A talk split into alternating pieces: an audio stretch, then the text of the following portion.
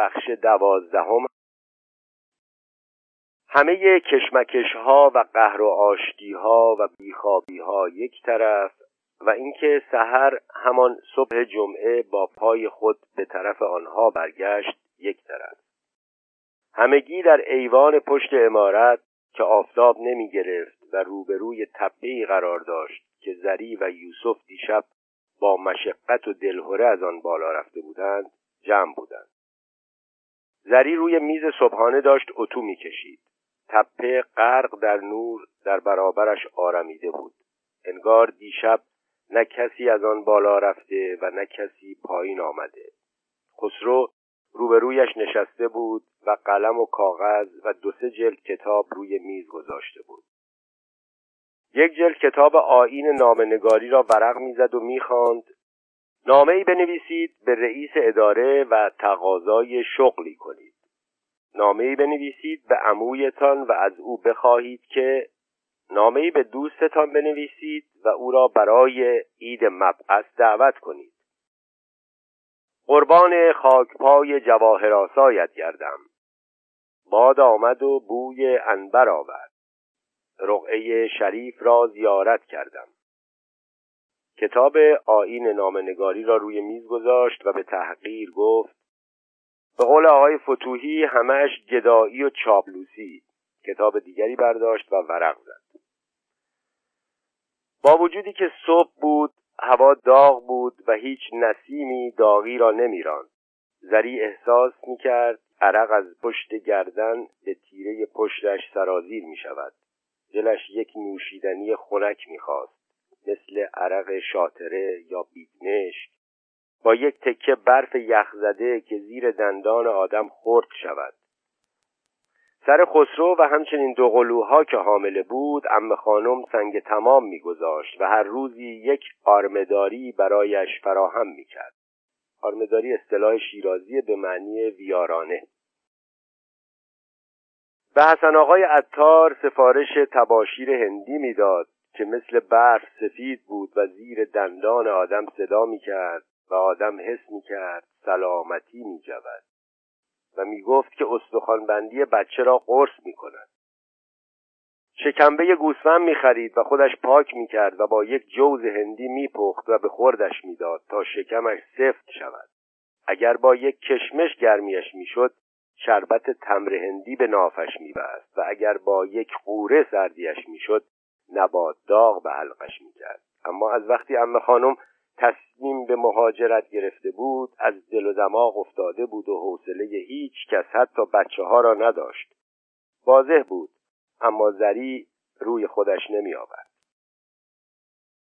خسرو کتابی را که در دست داشت روی میز گذاشت و گفت عجب نویسنده هایی یک کلمه ننوشتند آدم چطور حق خودش را بگیرد؟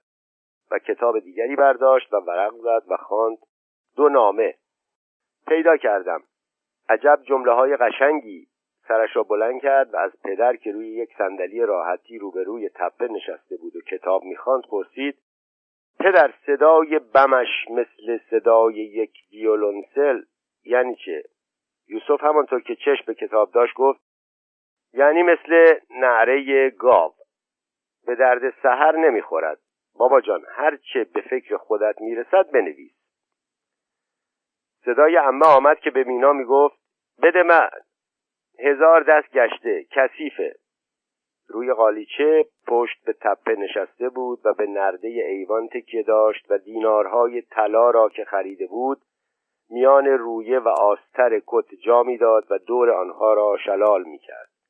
این برنامه روزهای اخیرش بود و تازه رفته بود سر کت دوم.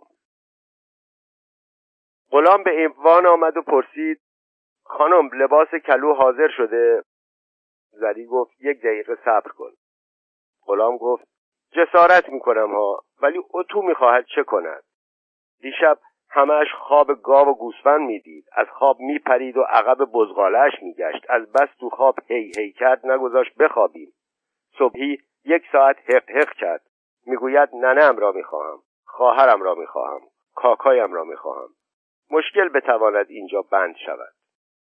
خسرو خندید. با وجودی که سرگرم نوشتن بود. مرجان دینارهای طلای امه را روی هم میچید و برج میساخت و مینا دست می‌زد و پراکندهشان می‌کرد. مثل همیشه طرحها و نقشه ها کار مینا بود که می‌دانست بزرگتر است چرا که یک رب زودتر از مرجان به این دنیا آمده بود. خانم فاطمه سر دوقلوها داد زد. پاشای سر پا پول که بازیچه نیست. بروید کلو را صدا کنید بیاید اینجا. غلام ببرشان طویله. بچه ها با هم دست گذاشتند به گریه مصنوعی و خزیدند زیر میز. زری گفت بروید چادر نمازهایی را که امه جانتان برایتان لوخته سر کنید نشان بابا بدهید. مینا از زیر میز درآمد و گفت امه جان مهر می‌دهی نماز بخوانیم کون کوچکمان را هوا کنیم؟ امه که به نماز می ایستاد آنها هم چادر نمازهایشان را سر می کردند و پشت سرش دلا و راست می شدند و وقتی زالین امه بلند می شد ناگهان سر به سجده می بردند.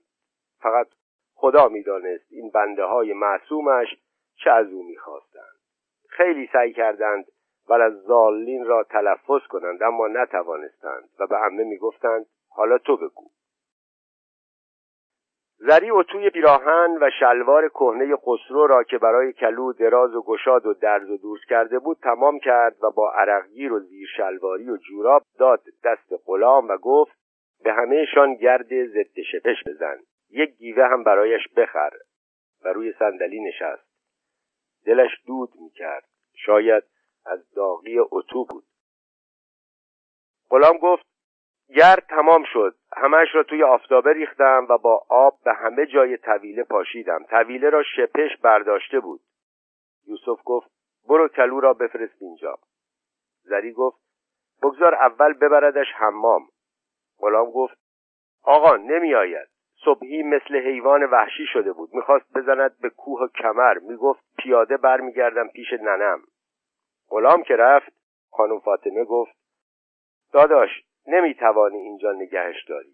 مثل همان بچه آهو که عاقبت کشتیمش. هرچند به من چه مربوط امروزه مهمانتان هستم و صد ساله دعاگو. زری در دل اندیشید که راست می‌گوید. دیروز که دیدش چشمهایش مثل چشمهای بچه آهو درشت و سرمه کشیده و حیرت زده و رمیده بود. درست است که به روی زن ارباب خندید اما در ته چشمش ترس طوله ای که زنده به دام افتاده باشد موج می‌زد. لری گفت حالا خیلی زود است از محیط خودش جدا بشود. هرچه محبت کنیم فایده ندارد. فقط کینهاش را میانگیزیم و نفرین کس و کارش را. یوسف حوصله گفت چند روز که راحت زندگی کرد اخت می شود و دیگر اسم ده را نمی برد. سال دیگر میفرستمش مدرسه. خسرو از نوشتن باز ایستاد و خندید و گفت پدر مگر با گونی بفرستیش مدرسه؟ خیلی وحشی. از سنش هم گذشته قبولش نمی کنند یوسف همانطور که روزنامه را میبست بی حواس پرسید با گونی؟ خسرو گفت بله پدر پسر داوود خان را که از ده فرستادند مدرسه من دیدم. راه به راه آورده بودندش مدرسه. به نظرم من کلاس دوم بودم.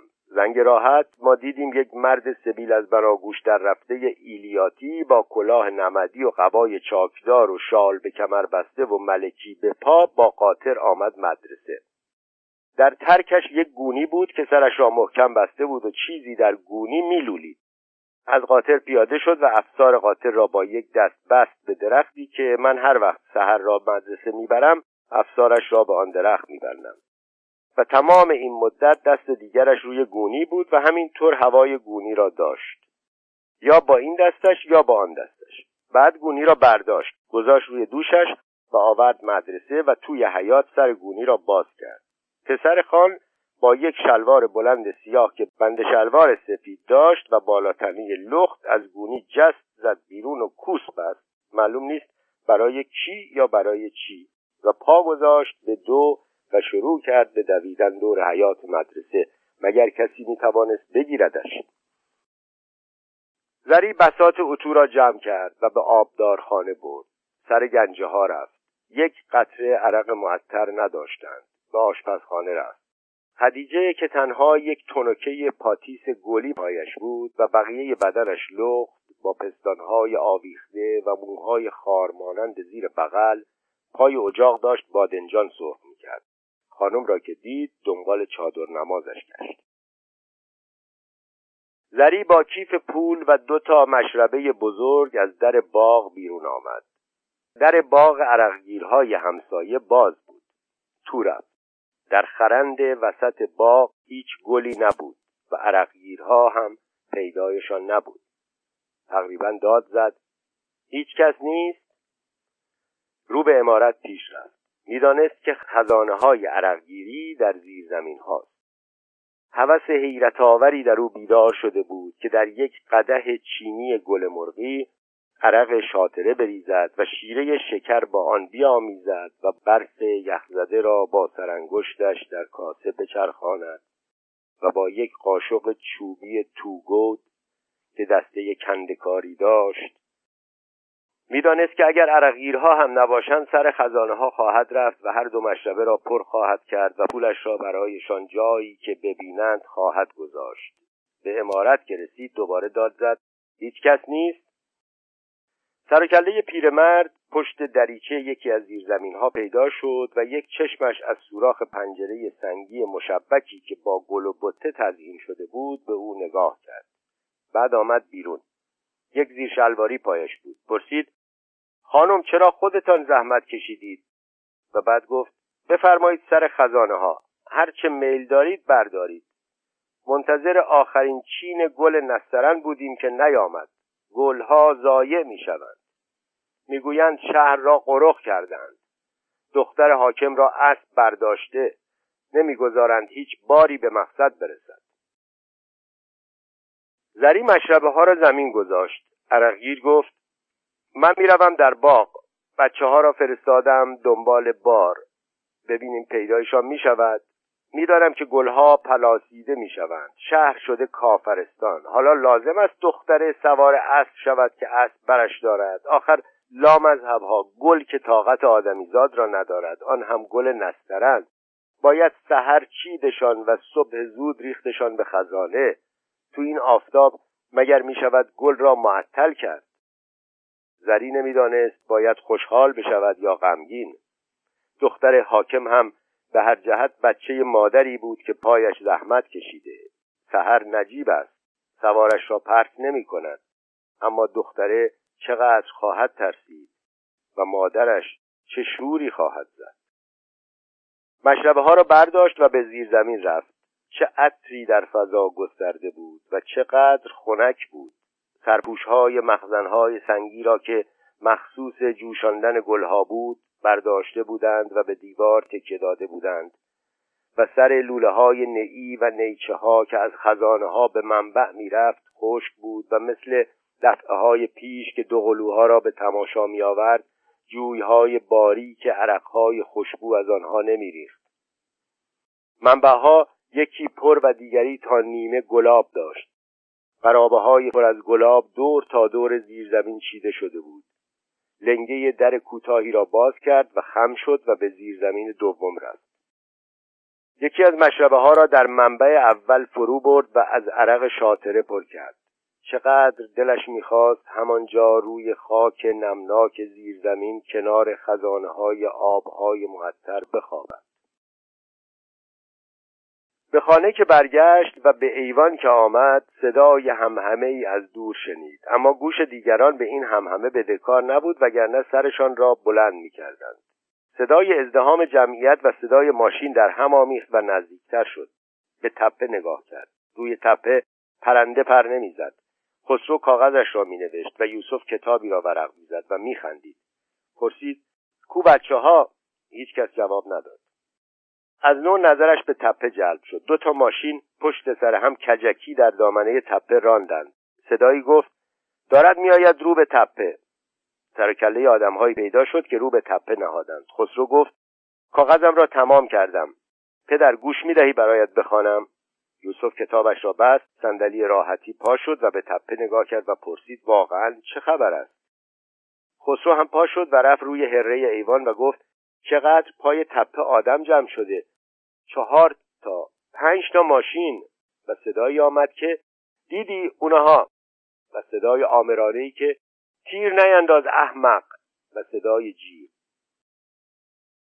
جمعیت دامنه تپه هر آن زیادتر می‌شد. یک پاسبان و دو ژاندارم و دو تا ماشین دیگر که باز کجکی از دامنه تپه گذشتند. ماشین اول بوغی می‌زد که انگار سر شیر آورده و چه گرد و خاکی میانگیخت. خسرو پرسید جنگ شده پدر؟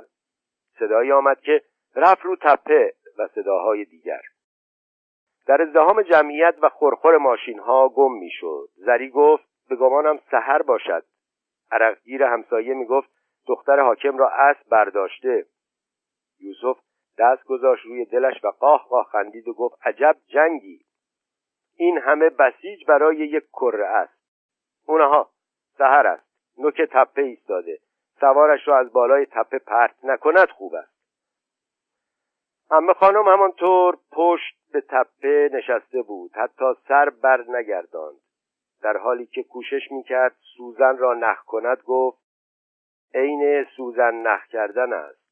اگر نخ را درست رو به چشمه سوزن بگیری و چشم و چارت هم درست ببیند همان بار اول سوزن را نخ می‌کنی اما اگر چشمایت مثل چشمای من کورمکوری بود هی باید نخ را با آب دهن تر کنی و با دندان باریک کنی و به جایی که خیال می‌کنی چشمه سوزن است نزدیک کنی نخ آنقدر پس و پیش می رود تا آخر به طور اتفاقی از چشمه سوزن می گذارد.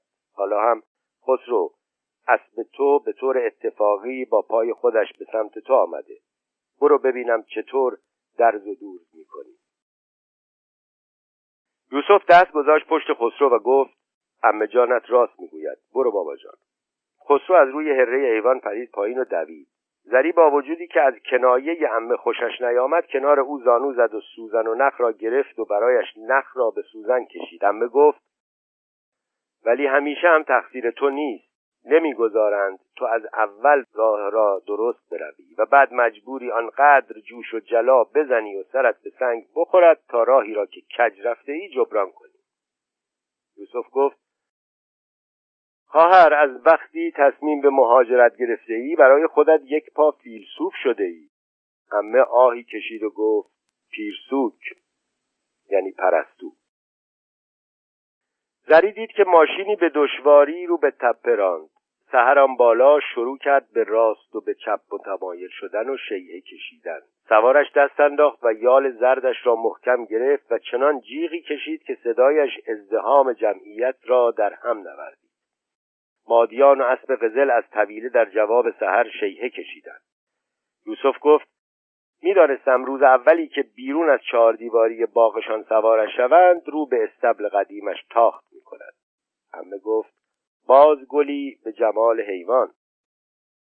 ماشین نوع سیاه درازی از راه رسید.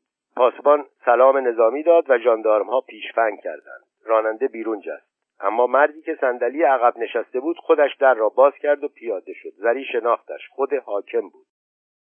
ماشین دیگری آمد و درست پشت سر ماشین حاکم ایستاد. زینگر با دو سرباز هندی از آن پیاده شدند. زینگر به حاکم دست داد.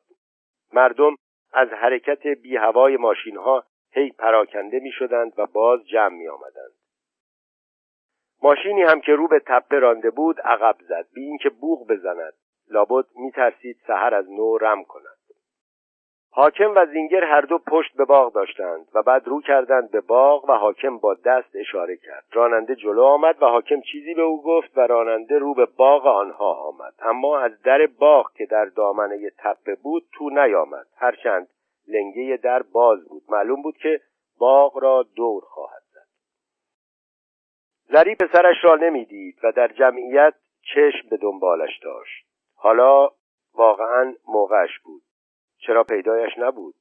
ماشین فرمانده قشون هم سر رسید و فرمانده قشون و سه تا افسر از ماشین پیاده شدند و درهای ماشین را محکم رها کردند که با صدا بسته شد و ماشین راه افتاد و از کنار ماشین های حاکم و زینگر به سختی و یله گذشت.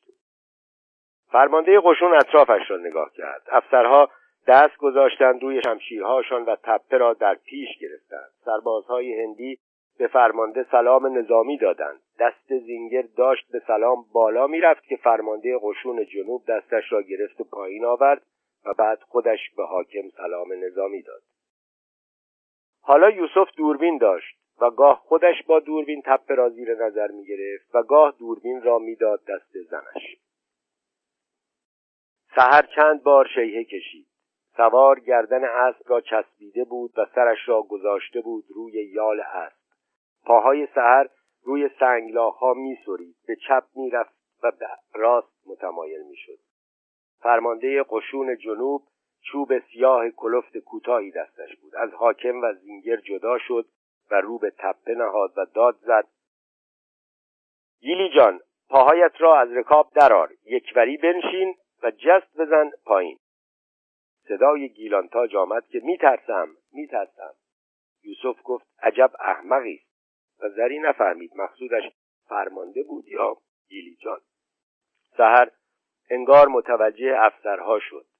یکی از افسرها حلقه تنابی را که در دست داشت باز کرد و دایره سر تناب را به طرف اسب و سوار پراند. سهر عقب عقبکی رفت و سوار جیغ کشید و از نظرها ناپدید شدند. جمعیت سر گذاشت به آن طرف تپه. راننده های ماشین هایی که راه داشتند پشت فرمان پریدند و با سر و صدا گاز دادند و عقب و جلو زدند و راه افتادند. فرمانده فریاد زد برگردید احمقها حیوان را رمان دید. معقول ایستاده بود. و افسرها برگشتند. چه آنکه تناب داشت و چه آنها که بی تناب بودند. یوسف گفت اگر یک ذره شعور داشتند همهشان کنار می‌رفتند و سحر دختره را صحیح و سالم یک راست میآورد اینجا. ناگهان چشم ذریب خسرو افتاد که به شتاب از تپه بالا می‌رفت. دلش مثل سیر و سرکه شروع کرد به جوشیدن. با التماس رو به امه آورد و گفت امه خانم دعا کن. دعایش کن. امه بلند شد رو به تپه نگاه کرد و گفت والله خیر و حافظ و هو رحم الراحمین. و رو به تپه فوت کرد. خسرو نزدیکی های قله رسیده بود سود کشید. از همان سودهایی که معمولا با دو انگشت به دهان برای سحر می‌کشید و سحر هر کجای باغ که بود به طرفش می آمد و آستینهایش را بو می کرد. جمعیت ناگهان خاموش شد. زری به شوهرش نگاه کرد. تمام صورت یوسف با لبخندی روشن شده بود و ستاره های چشم های سبزش می درخشید. خسرو باز سود کشید. سر کله سهر پیدا شد که به چپ و راست سر میگردان خسرو داد زد سهر من اینجام. و داد زد بچه نترس پرتت نمی کند جمعیت چنان خاموش بود که انگار نه سهر رمیده بوده و نه سوار ترسیده ای سهر شیهی کشید و آمد و آمد تا به خسرو رسید و ایستاد و مثل یک گربه دستآموز در برابرش رام سرش را خم کرد. زری می‌دانست که آستینها و جای جیبهای خسرو را بو خواهد کشید و بو را فرو خواهد داد. می‌دانست تمام زندگی حیوان بود و بوی آشنا. خسرو سر اسب را در بغل گرفت و بوسید و یالهایش را صاف کرد و دستش را گرفت جلوی دهان حیوان و زری می‌دانست که خسرو قند را از یاد نبرده. بعد خسرو کمک کرد تا سوار از اسب پیاده شد. با چکمه و شلوار سواری که به پا داشت اول روی سنگها نشست و بعد خوابید. خسرو دهنه اسب دستش بود. خم شد و به او چیزی گفت. دختر پا شد و نشست و جیغ کشید. خسرو جلوی دختر ایستاده بود و معلوم بود با او حرف می‌زند. دستش را گرفت و دختر پا شد و خسرو زیر بغلش را گرفت و هر سه با هم از تپه سرازی شدند. انگار خسرو با سحر حرف می‌زد چرا که سحر دوتا گوشش را جلو آورده بود. نزدیکی های دامنه دختر همراهانش را رها کرد و خود را در آغوش پدرش انداخت که به پیشوازش رو به تپه نهاده بود.